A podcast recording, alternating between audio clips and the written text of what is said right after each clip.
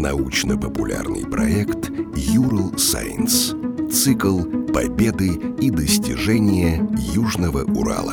Эпизод 9.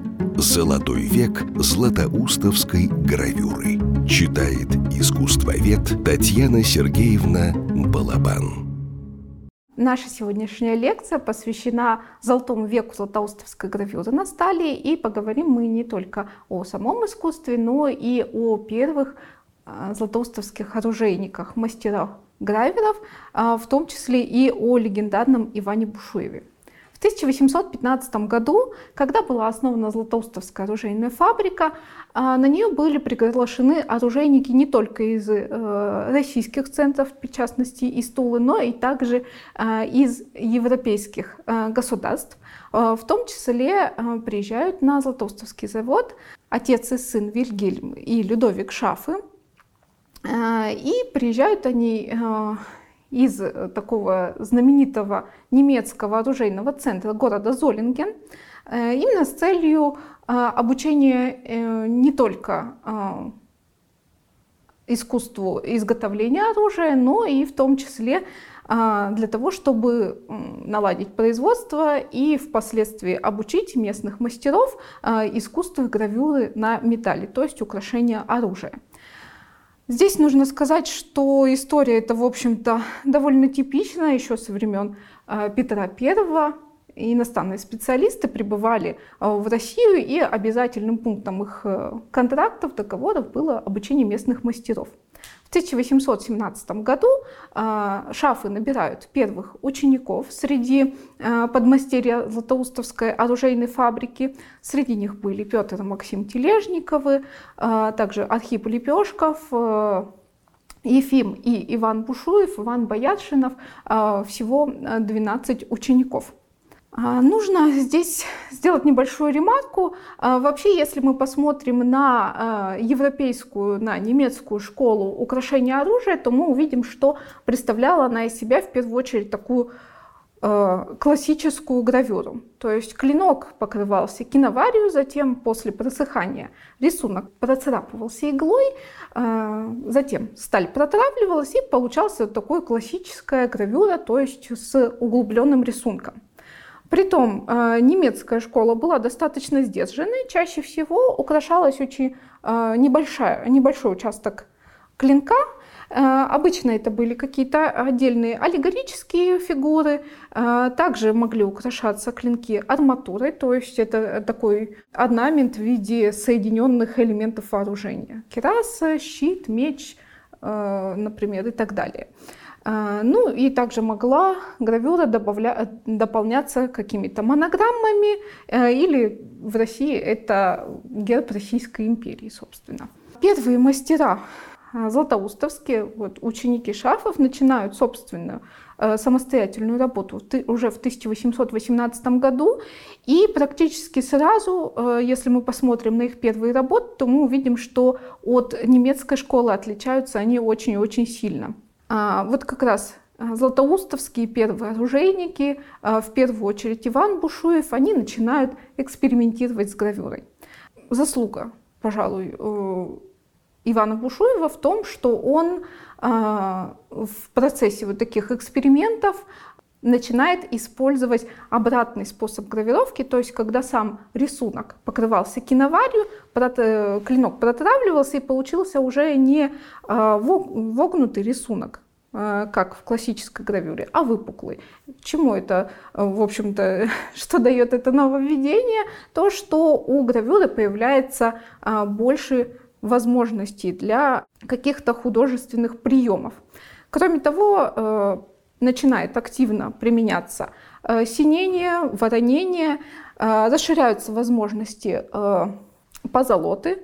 Она используется уже в нескольких тонах, так скажем. То есть все это впоследствии, в общем-то, идет к тому, что златоустовская гравюра на стали очень быстро перестает быть гравюрой такого классического типа и становится как раз самобытным, уникальным явлением декоративно-прикладного искусства Урала.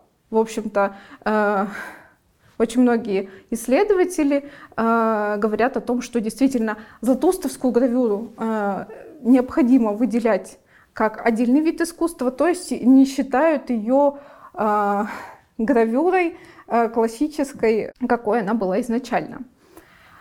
Заслуга Ивана Бушуева не только в применении новых техник, но и в применении новых сюжетов для изображения. То есть если, помимо того, что он продлевает, так скажем, украшение первым практически на всю длину клинка, а не мелкие фрагменты, как вот у шафов мы видели, также он первым вообще в истории украшения оружия применяет сюжетные сцены из военной истории России.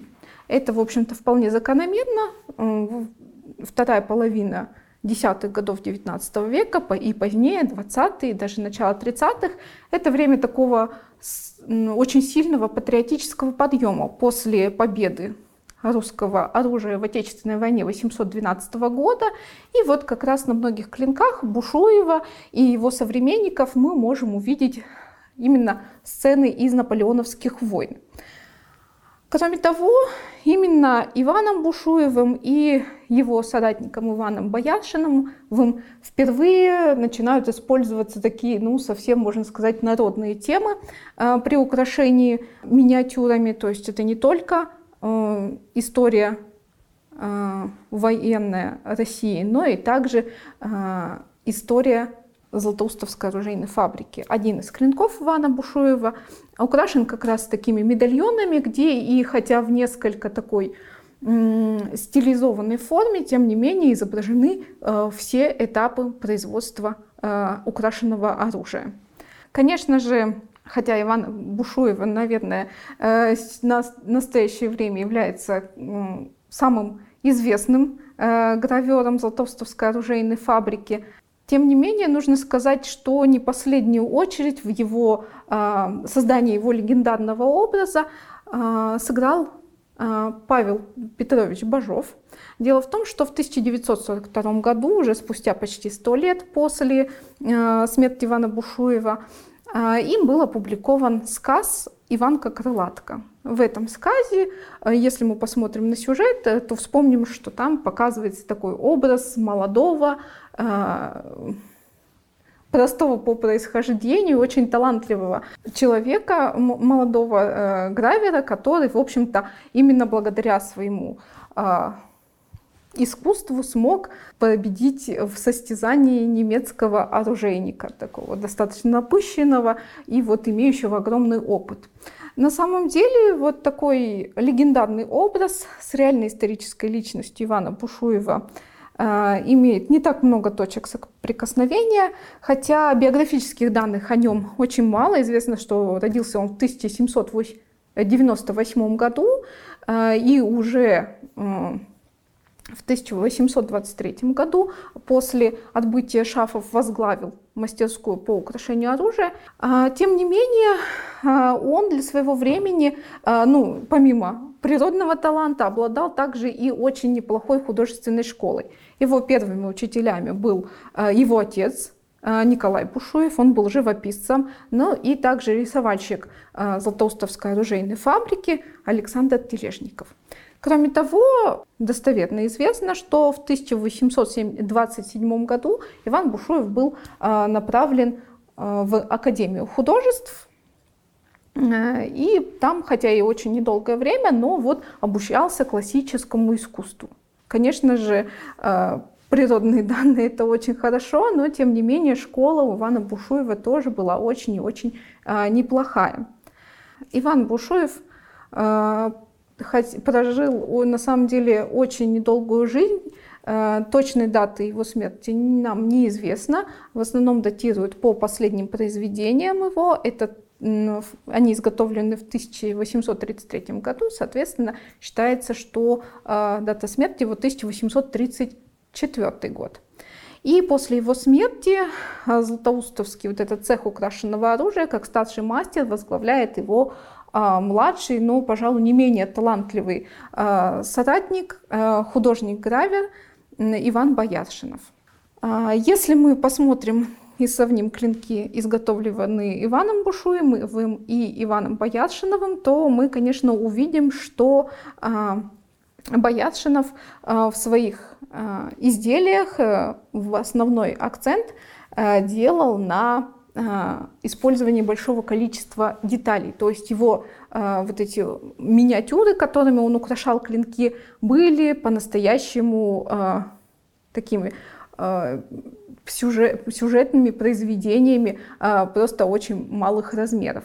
Кроме того, считается, что именно Иван Бояршинов первым вообще в истории златоустовской гравюры стал использовать сюжеты с изображением уральского пейзажа. Особенно ему удавались сцены охоты, и именно вот охоты в Уральских горах, в Уральских лесах можно очень часто встретить в его произведениях. Нужно сказать, что Иван Бояршинов, хотя и застал эпоху взлета златоустовской гравюры, он же и застал эпоху его, конечно, падения нельзя сказать, но тем не менее, скажем так, эпоху некоего упадка.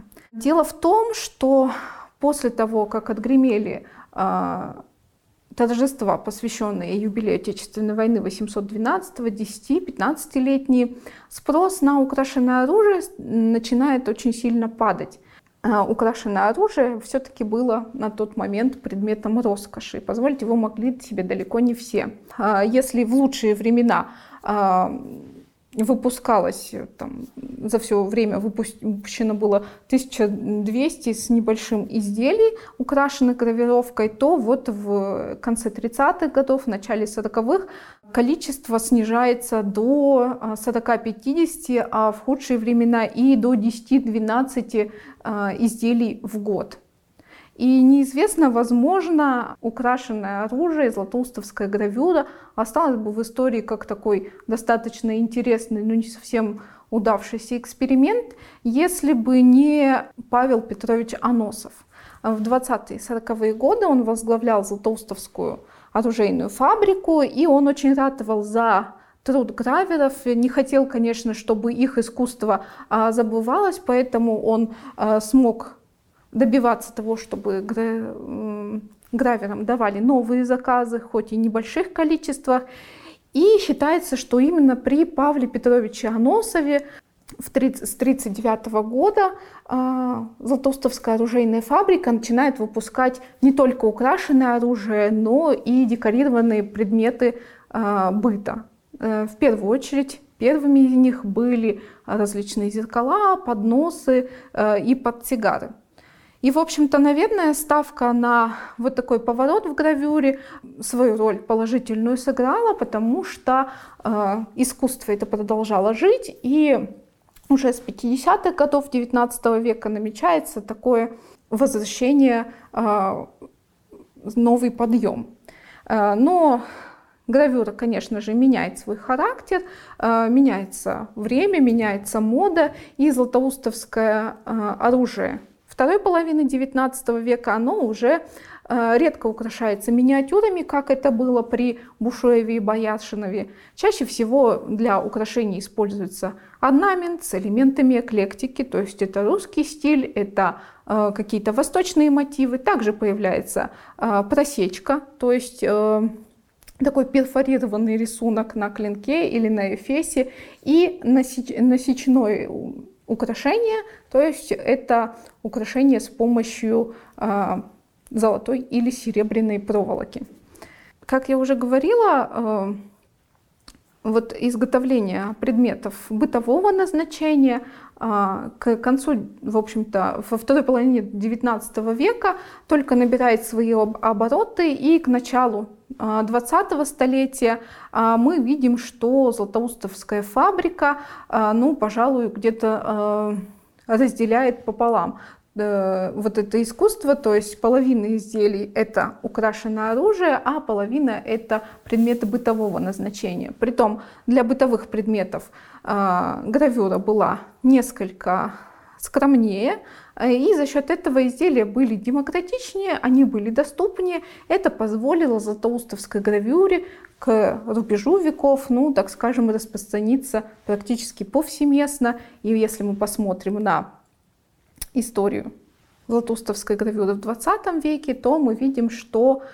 вот этот поворот к производству изделий бытового назначения, он, в общем-то, в 20 веке был активно поддержан.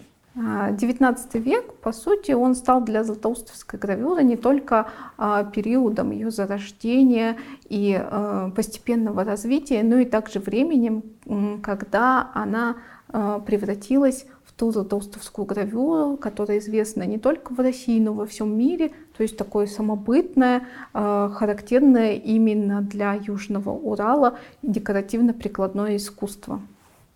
Подкаст подготовили креативные индустрии Урала при поддержке Федерального агентства по делам молодежи.